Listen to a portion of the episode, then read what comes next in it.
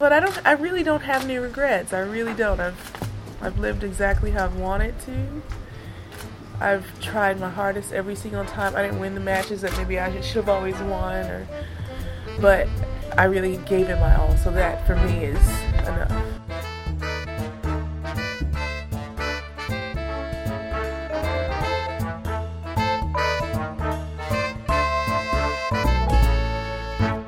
Hello, everybody. Welcome back to the Body Serve. I'm Jonathan. I'm James. Episode 334. We begin with a retraction.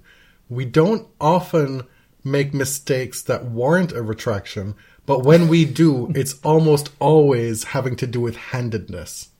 It is. It's just something I cannot I cannot keep track of. So, unlike the New York Times, we do issue retractions when we say something false or misleading. I sat here and didn't correct you, so I'm at least 25% culpable. Complicit. Yeah.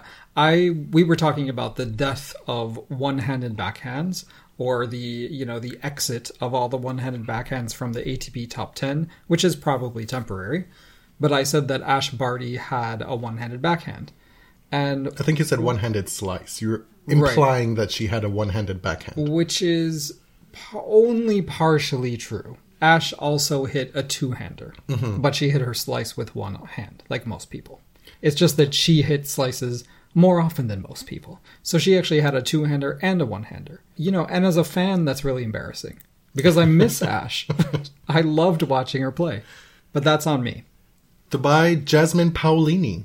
This was a week of champions coming back from multiple deficits.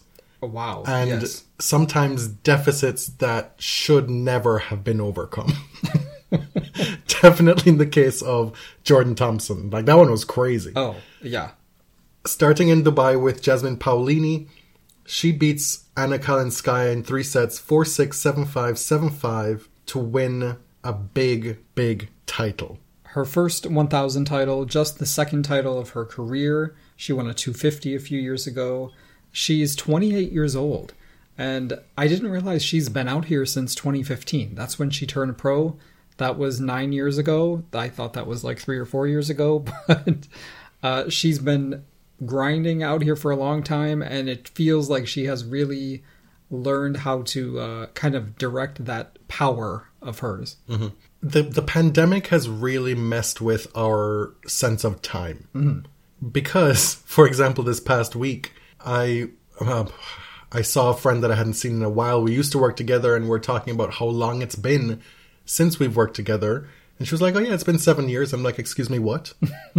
But three of those basically have been pandemic years. So it feels more like four but it's really seven. That was a tangent. Uh, uh, back to Jasmine. In this run, she beats Haddad Maia, Leylah Fernandez, Maria Sakkari, gets a walkover from Rybakina, takes out Cirstea doing the Lord's work in the semifinals, and then beats Anna Kalinskaya in the final. In that first match against Haddad Maia, she was down a set, 2 4, and 15 40, and managed to wrestle that one back. And then in the final, she was down 4 6 1 3 to Kalinskaya and also came back from 3 5 in the third set. A little bit of a side note here this was Maria Sakkari's first tournament since Tom Hill. She won her first match 6 4 6 2, and that was against Anna Navarro. Emma Navarro, not Anna, The commentator from The View. not the turncoat Republican, not that one. And then in the second round, she loses 4 6 2 6 to Paolini. I watched that match, and Sakkari was up a break in both sets. And Paolini just did what she does. You know what she's got? She's got a lot of spunk. Mm-hmm. As for Kalinskaya, she beat three top 10 players en route to the final. Number 10, Ostapenko, being the first person other than Victoria Azarenka to beat Ostapenko in a singles match this year. She beat number 3, Gauff, as well as number 1, Swiatek in the semi-final. Yeah, let's talk about that match. It's a tight first set. Iga finally breaks for a 4 2 lead. And then all of a sudden, the wheels come off completely, and Kalinskaya wins six games in a row for the virtual bagel. Wins 6 4 in the first set, and then we're up 2 love. Kalinskaya ends up winning 6 4 6 4. Iga admitted that she was not at her best, but as you have noted here, Kalinskaya had the perfect game plan for Iga, pushing her back and rushing her strokes. right? It, it's not rocket science against Iga, but it's very difficult to execute. But if you can push her back behind the baseline, start rushing her, just kind of overwhelm her with big flat power, those are the kind of players who can beat Iga. Not many people can do it though, successfully. Iga had won her last 14 matches versus top 20 players. There have only been four players with longer streaks than that. One of them is Iga, who had a 21 match win streak herself, and this is dating back to 2000.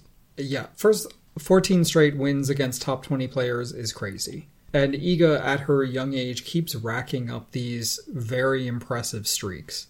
Paolini is coming off of her best slam result. If you if you recall, she made the fourth round in Australia, and in that fourth round match, who did she lose to? Kalinskaya in straight sets. I remember watching Kalinskaya uh, playing Sloane in Australia because Sloane was in really good form, and we expected a great match. And I just enjoyed watching Kalinskaya's game quite a bit.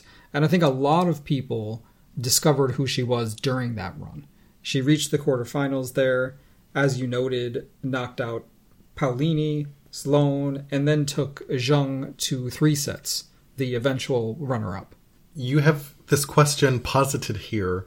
Are these two WTA 1000s too close together? Well, yes, they are. Uh, in this this Gulf swing, they've been holding most of the finals on Saturdays. The tournaments start early on Sunday, and some players have been complaining about the lack of travel time and having no days off. And if you're someone who does not have a bye in the first round, sometimes you're playing every day for like eight, nine days in a row.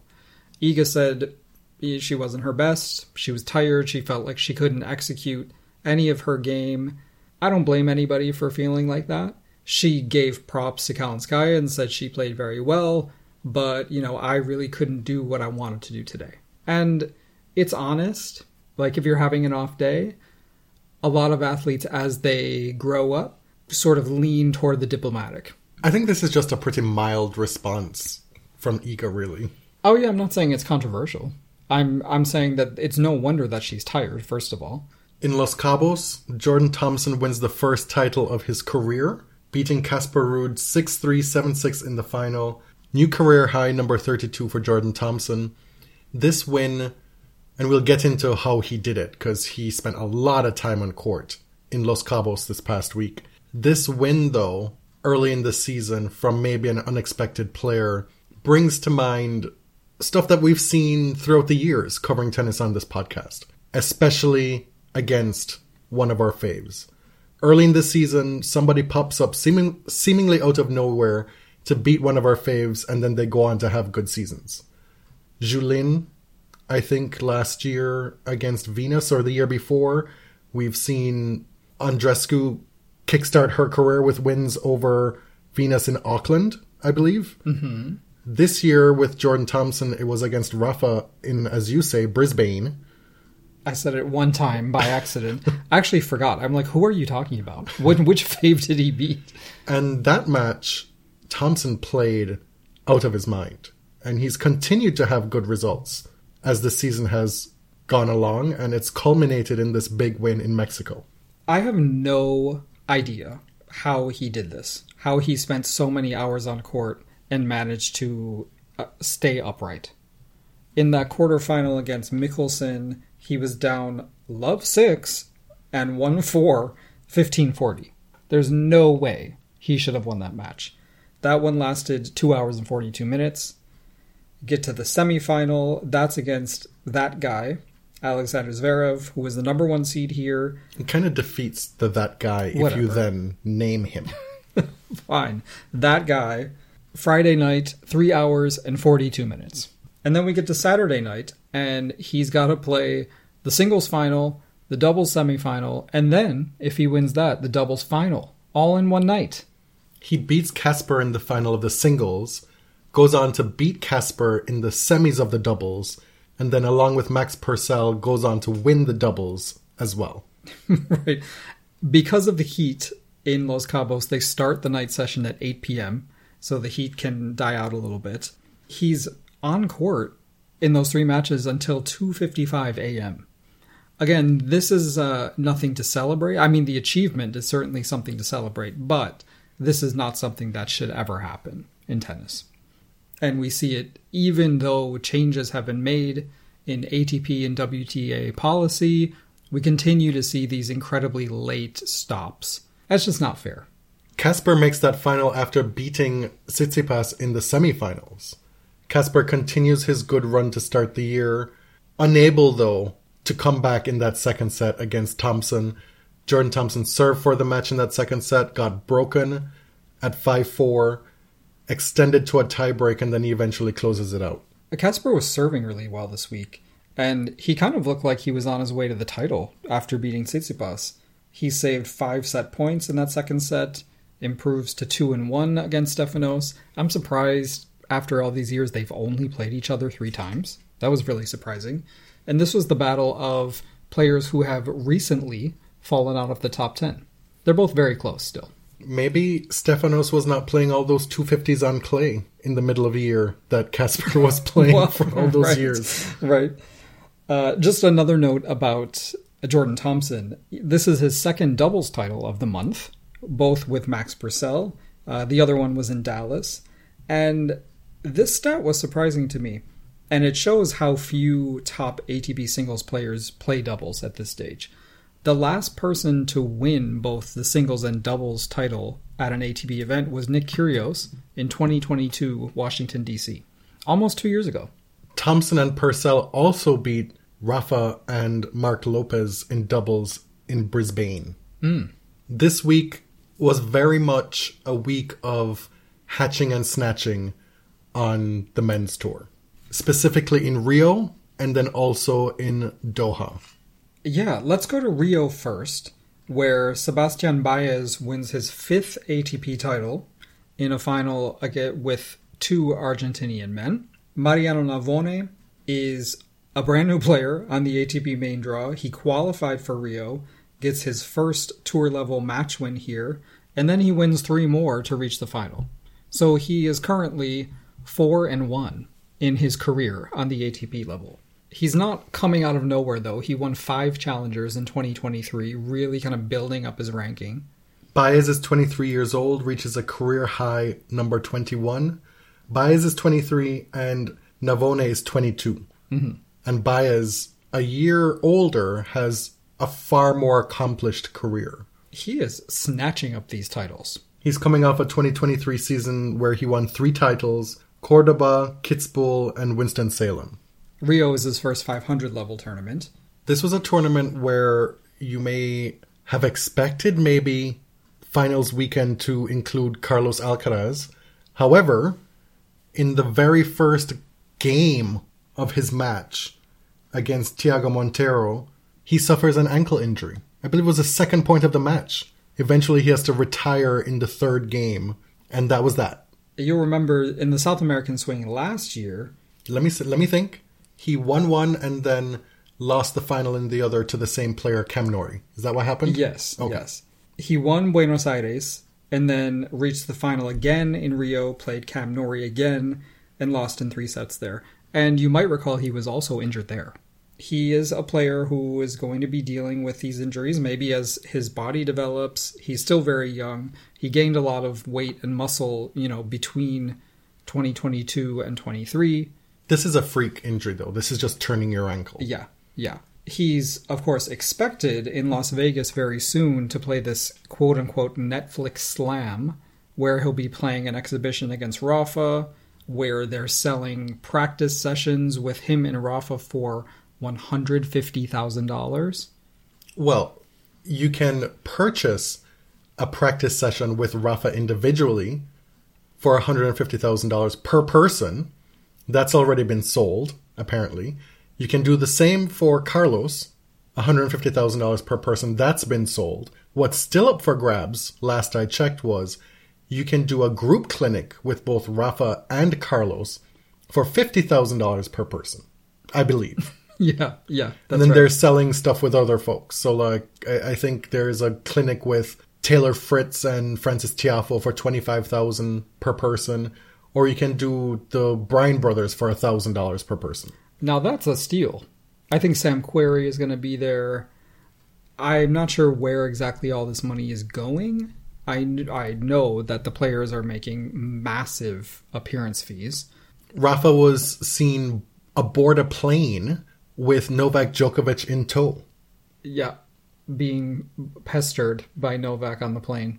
I feel like that's your own editorializing there. It, it is, yeah, but okay. that's what we do, right? Uh, maybe Novak is going to be cover for either Carlos or Rafa should either not be able to play this exhibition because realistically you hype this thing it's not just oh you show up to a Vegas exhibition and if you're there on site you're just shit out of luck this is being broadcast on Netflix mm-hmm. so Netflix needs to have a backup plan here like you can't be advertising this for however long and then have your two main stars maybe one, if not both, unable to play, and then what do you offer people? Right. They're both going in with potential injuries. Rafa has been sharing uh, practice videos on his socials recently, trying to drum up some optimism about his health. I'm not sure if he's ready to compete at uh, ATP level. Well, that remains to be seen. Carlos needs to nurse this ankle injury. We're headed into the grueling Sunshine Double on hard courts in the US. That's what's important. Presumably, they were both flying from the Middle East to Indian Wells on that plane. I'm assuming that's what, what happened. I mean, it's a it's a quick plane ride from Southern California to Vegas. Also hatching and snatching this week in Doha, Jakub Mensik, and then in Rio, Joao Fonseca. Mensik, 18 years old, and then Fonseca, 17 years old. Mensik reaches the final in Doha, losing to Karen Khachanov. He first came to notice in the Australian Open because he beat Denis Shapovalov in the first round there, and that was his first Slam main draw appearance. He got a wild card into Doha from the Next Gen program. And how that works apparently is if you are in the Next Gen program, you qualify for that, and you are ranked inside the top 250, you get to choose which tournament you want to use your wild card for. Oh, and really? He joked after one of his matches, Mensik did, that he chose Doha because he got a free iPhone from it. nice. And look what he does. Beats Davidovich Fokina, Andy Murray, the number one seed Andre Rublev, and Gael Monfils in the semifinals. Andy Murray wins his first match of the year at this tournament, losing to Mensik in three sets and on the face of it, you may be disheartened that he could lose to somebody half his age in a long three set match. But then he goes on to make the final. So, mm. uh, hindsight after this tournament, it might not be as bad a loss as it may have seemed on paper. He beat Muller there in Doha. That was his first win. And his second win of the year was today in Dubai against Denis Shapovalov and this was his 500th career hardcourt win. Coming back after losing the first set, and special for Murray because his father was in attendance, which doesn't always happen. Which is so unusual. I've talked to so many tennis fans who don't even know that there's a father in the picture. All they know is Judy. Do you know the other four players who have more hardcourt wins in the Open era? Than Murray? Mm-hmm. Well, Federer, obviously. Mm-hmm. Djokovic. Yeah. Nadal. Yeah. And Ferrer No. is the fourth player retired. Yes. Recently retired. No. Hmm. In the oh Agassi. Yeah. Duh. Right? 500 wins on one surface is no small feat. That's an amazing thing to celebrate. Murray also said, you know, made kind of an offhand comment about I might not be out here much longer. And fans, of course, are going to panic a bit. What does this mean? Does he have a specific end date in mind? And I don't know, Rafa has said similar things in the past, and I think he's just being honest. That it's clear, you know, I, I don't have forever in tennis, but I have no idea if he has a specific date in mind. He's about to turn 37 in May, and tennis is a bit of a struggle for him now. So. Yeah. And he's got four kids. You say he has four kids, but historically, when has that stopped men? It when, hasn't. when has that factored in? I'm saying that because maybe it should. Okay. The other uh, Hatcher and Snatcher in Rio, you mentioned, was the 17 year old Brazilian Joao Fonseca. If you know any Portuguese people in Toronto, you know a Joao, and you know how to say that name. If you ever see the name Joao, they are either Portuguese or Brazilian. Yes. Well, that's not true. There was a Joao on Below Deck. Oh, that's true. He was from South African. Zimbabwe, wasn't he? Oh, yes. Yeah. Zimbabwean, yeah. Hmm. Maybe of Portuguese or Brazilian descent. Perhaps. Fonseca beat Fils 6 4 6 Love, and then Cristian Garin to reach the quarterfinals. And similar to Navone at the same tournament, these were his first ATP match wins. Back to Monfils for a second. In Doha, he made the semifinals, and this was his first outdoor semi in two years. He talked at this tournament how difficult it is for him to be away from his daughter, how there's so many developmental things that he's missing, and that makes it even more difficult for him to continue playing. And we've talked on this show, I think it was the mailbag episode where we answered a question about paternity leave. Mm-hmm. And I feel like maybe Gael is the best example on tour of a father who is actually grappling with this. Mm-hmm. That takes care of the tennis results from the past week. Now, something that happened in Dubai with Coco Gauff. In that fourth round match against Karolina Pliskova, we saw Coco have to deal with an umpire who was being quite obstinate. It was a complete failure by the umpire Pierre Bacchi. What happened? Coco serves to Pliskova. The serve gets called out long after Karolina returns the ball. There is no electronic line calling at this tournament. Coco's serve is out wide to Pliskova's forehand in the deuce court. It clearly, upon replay, covers the entirety of the line. like Yes. it wasn't even close. The umpire doesn't call out until Pliskova has already hit her ball. Mm-hmm. It was an overrule, in effect, from the chair umpire. And if you watch the video closely, you can almost see Karolina make a gesture implying that the ball is out. She returns it into the net, and then it gets called out. So her whatever she did seemed to have influenced the umpire. Mm. There's a replay. It's clearly shown to be in, as you said, and then all hell breaks loose. Because the umpire says, well, Karolina was distracted by the outcall, and therefore you don't get the point. As far as Coco's concerned, the point is hers. Now, there's a dispute about the actual facts of the matter here. The umpire was clearly incorrect. He remembered the incident incorrectly. Coco was 100% right, and she demanded to see the supervisor. Now, this man would not stop talking. He would not shut up. It was a constant stream of consciousness from this umpire. At I've one- never seen something of the like. At one point, Coco actually says to him, Can you listen to me without cutting me off? She has to say this multiple times to him.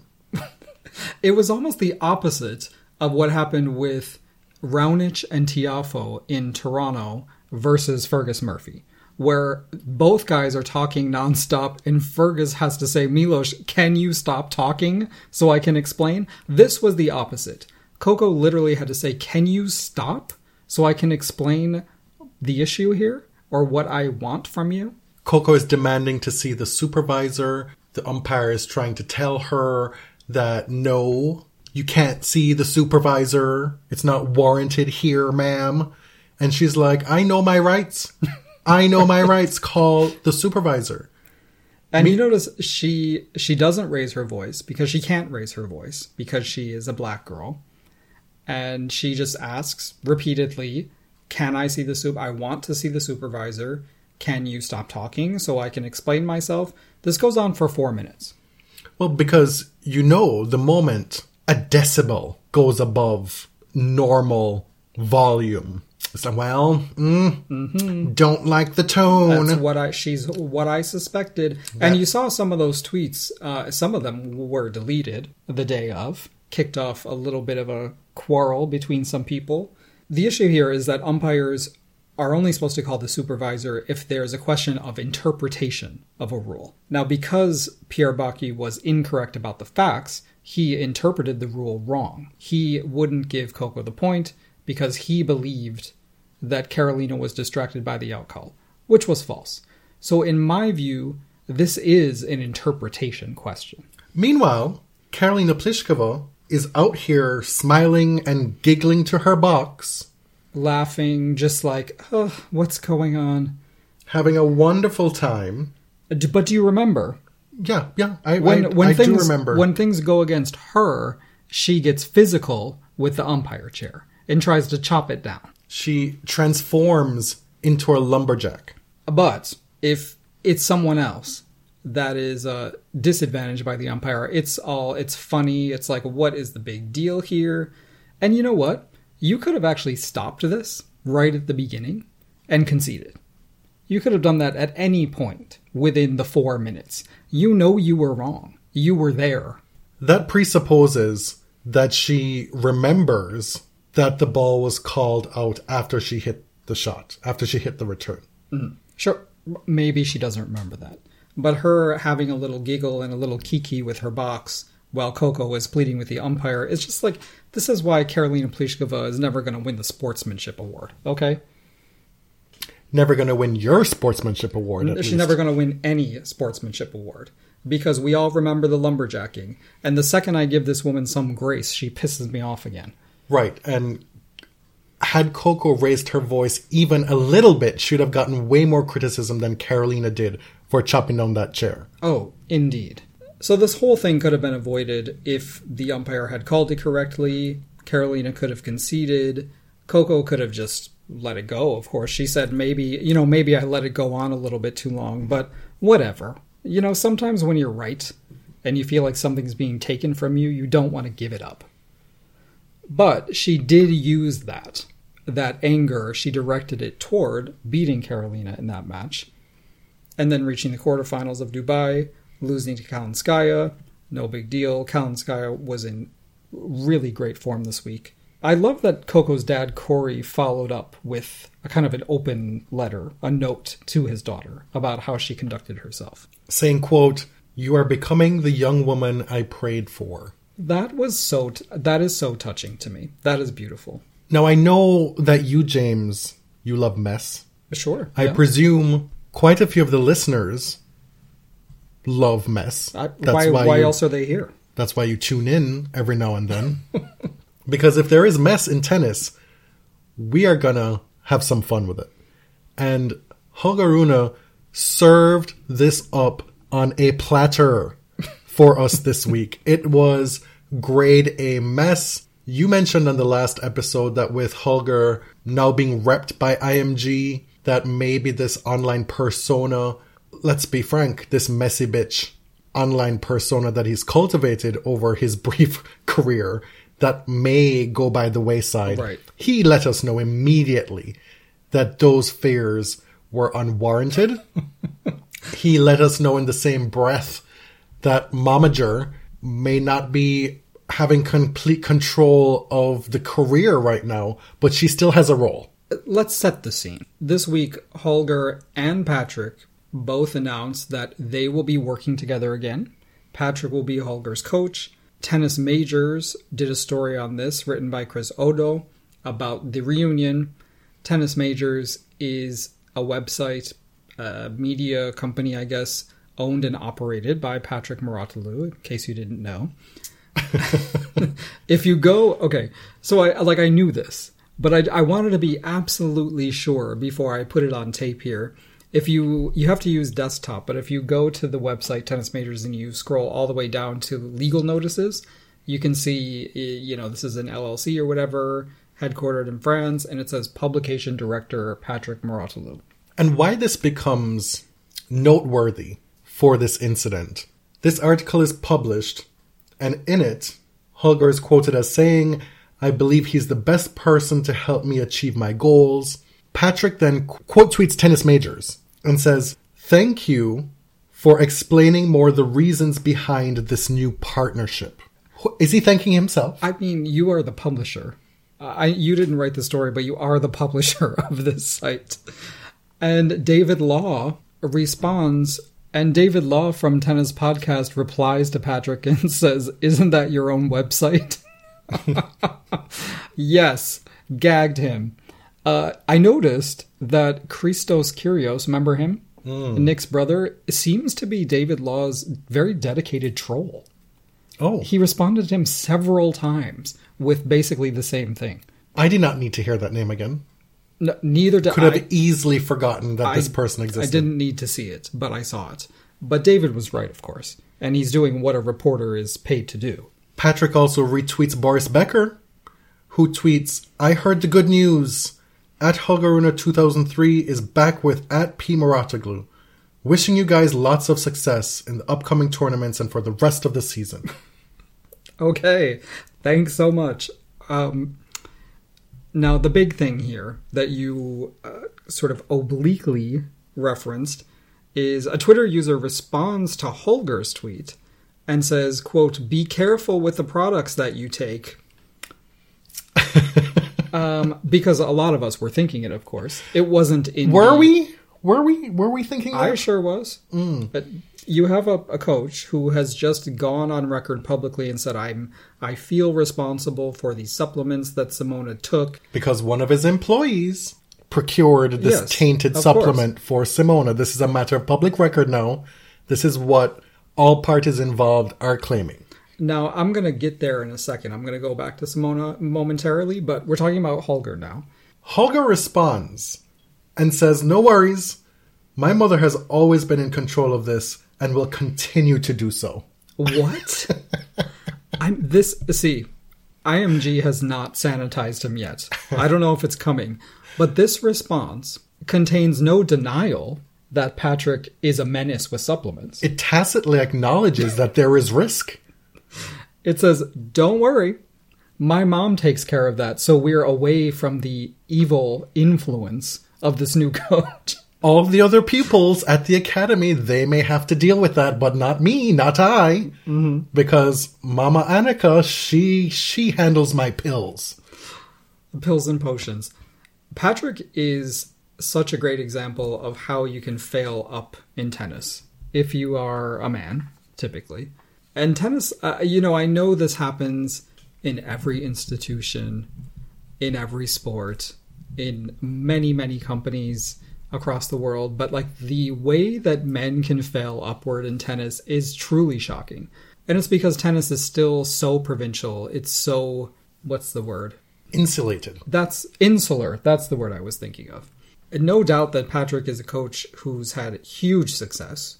He, I mean, he can make his legacy on what he did with Serena, of course. But the fact that you would go back to a coach who most recently admitted or, or took responsibility for supplying Simona with tainted supplements. It's a doping case that's still ongoing. She just gave her appeal to the Court of Arbitrations for Sport a few weeks ago. It's just amazing. Not that he's still working, but it's amazing that it can pass without comment. Or that he can continue to operate seemingly unaffected completely. Mm-hmm. Like there are zero ramifications for him with what went down. Now, let me get to what I wanted to say. Uh, Kim Clijsters was on Andy Roddick's podcast recently, and she criticized or sort of warned against putting all your eggs in one basket. And she talked about how when Simona left her previous coach, Darren, I mean, she shed everybody. You know, she went all in with Mouratoglou Academy. We talked about this on the show. We actually did. So Virginia I, I wish Kim was listening because we have already covered it. Virginia Ruzici was her longtime manager for many, many, many years. Every facet of her operating as a professional athlete, from a management level, completely erased and transferred to Mouratoglou. Yes. So that was that's a red flag. Way before this doping thing came up, to me that was the like, what exactly are you doing with your career? Now I take issue though with how it's been framed by a lot of people, and a lot of the the professional commentators in tennis have framed it this way. Simona has made a case that this is a matter of tainted supplements. The ITIA tribunal rejected that defense unequivocally. Now, tennis, the powers that be, have completely accepted it as fact. And so that's how they approach this. So Kim Clijsters is saying, wow, you put all your trust in this guy's academy, and look what happened to you. And my problem with the way that Simona's case is being covered is I find it very infantilizing. This is a 30 something year old woman, a two time major champion. She is grown. Number one player in the world. She she is being painted as this victim of Patrick. Again, in a defense that was rejected by the ITIA. It remains to be seen if CAS will accept that defense. But the first few rounds, they said that the level of concentration in your blood was way too much to be explained by this accidental con- contamination. Now, I don't know. I'm not a scientist, I'm not a supplement expert, but I just find a lot of the discourse around this is oh, poor innocent Simona, she's not even smart enough to cheat. Like that feels like what's being implied here. You say that, but on our body serve business cards, on yours, one of your subheadings is pills and potions. that is your your director of that be. department. I should have gone into that as a career, you know. But you know what I mean. Right? No, the point is multiple things may be true in this situation, or maybe one thing is true, but we're well, not we, but a lot of people are putting all the eggs in the basket of that being true. That Simona right. couldn't possibly have done this, that this is not her fault, that this was done to her. Why the near universal framing of this story this way? Exactly. I mean, her PR, I guess, has been pretty effective, and she has professionals working for her to do that stuff. Well, this happened even before the PR went into overdrive. From yeah, the very yeah, start, this was the way the story was covered. Everybody was saying, "Oh, I, I cannot, I simply cannot believe that Simona Halep would willingly do this. I don't buy it. Totally false." Right, and that's your prerogative. And she's well liked. She's a good sport. She's not someone you would ever expect does this, but that's really not how doping works, right? A lot of a lot of our favorites over the years and a lot of nice people cheated it just it, this is sports, right? These are adults, and sometimes adults make poor decisions. And, and, even if you are not fully aware of what's happening in the moment, you are still at the end of the day culpable. Right. Now, I think that we can talk about culpability of the team if and only if the CAS accepts that defense that the supplements were contaminated and the team didn't do their due diligence in procurement. The way it works now is that all responsibility lies upon the player. And I think if if we get to that point where it looks like the team was reckless, I think there should be consequences to them as well. But we're not there yet. In other news, James Blake, tournament director of the Miami Masters, he's been found in violation of tennis's betting sponsorship rules. He's been fined $56,250 and he's been handed a suspended 18 month ban from the sport. What does that mean, a suspended ban? That means uh, that he doesn't have to serve it. I think because this was his first offense and they found that it wasn't intentional, it wasn't corrupt, but it was still in violation of the rules. And typically, when you're handed a suspended ban like that, there are provisions in there that triggers a longer actual ban should some other infraction happen during the course of this suspended period. Uh, right. And the fine was actually much higher, and uh, a majority of that dollar amount was suspended. The 56,000 amount was what was left. Because James is the tournament director of the Miami Masters, he's considered a covered person, and therefore he has to comply with all the sports rules around relationships with betting operators. The actual rule is, quote, no covered person shall facilitate, encourage, and or promote, directly or indirectly, tennis betting. The ITIA said that Blake cooperated with the investigation and found that the violation was not intentional. We don't know exactly what the violation was. That was not in the press release or any of the news stories from various sources, but it is possibly connected to James Blake joining Bet Rivers in 2021 as a brand ambassador. if that relationship continued, it would be in violation when he became a tournament director. The CEO of the ITIA, Karen Moorhouse, said, quote, This case is more a matter of perception rather than corruption. And of course, a lot of business ethics codes are written to cover the, the issue of perception, right? And conflict of interest. Even if there is no technical conflict, the perception of a conflict is really important. Bob Bryan and Mardy Fish were actually both fined for promoting gambling in 2022. They were fined less, uh, their association with Davis Cup made them covered persons as well. Apparently, they didn't know that they were a covered person. And this brings up the issue that betting companies have fully infiltrated this sport and many other sports. So many tournaments, probably a majority of tournaments, have a betting company as one of their sponsors. We have the DraftKings desk on Tennis Channel. So many online publications, broadcast networks have partnerships with betting companies since it's become legalized, it's everywhere. So you can understand how there is a lot of confusion around the ethics of getting associated with betting. You have betting companies sponsoring coverage, betting companies sponsoring tournaments. Meanwhile, you have people who pay for tickets to sit courtside and relay information in real time to try and make tons of money off of betting tennis has historically tried to crack down on that, but at the same time promoting betting. Like it, it does, it just doesn't make sense. You have uh, commentators on Tennis Channel talking about the sports books. Uh, if if one of those commentators is a former player who has a business affiliation in tennis, does that mean they're in violation if they talk about the sports book, betting odds, and stuff like that? And so the question to me is why can all of the institutions in tennis get in bed with gambling, but individuals can't? They will say that it's to protect the quote unquote integrity of the sport. That is the official party line, obviously. Mm-hmm. And of course, I understand that.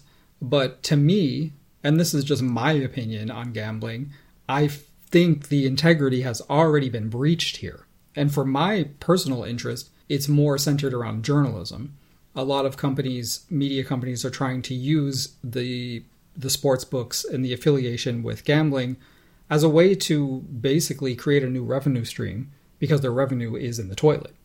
It's very difficult to operate a newspaper these days. Almost nobody is running on a profit.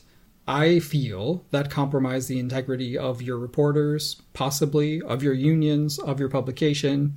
I don't want to see it personally. Like that's my old-fashioned thinking the other issue as it pertains to tennis is just how abusive these online bettors are to the athletes themselves. Mm-hmm. How do you promote betting so ubiquitously in sport, knowing how harmful it is to your athletes, how much abuse they receive, death threats? I mean, some of the things that these online bettors say to these tennis players in their DMs it's the type of stuff that if somebody said that to you in person in real life, you may be going to jail. Yes. And I don't know how you stop it, but it doesn't feel like tennis has any plan. Well, they've welcomed the enemy into the fold. Hmm. With that, that brings us to the end of episode 334. A little bit shorter than normal. Maybe that's a good thing for a lot of folks. It's definitely good for us with the editing process. We'll be keeping a close eye on the Netflix Slam, I guess. Are you going to watch that? I, I suppose. Depends who's in it. My name is Jonathan. You can find me on Twitter at tennis underscore John. And I'm James at Elliot JMR. Two L's, two T's. You can find everything body serve related at linktree.com slash the body serve. Thanks for listening. Till next time. Thank you. Thank you very much.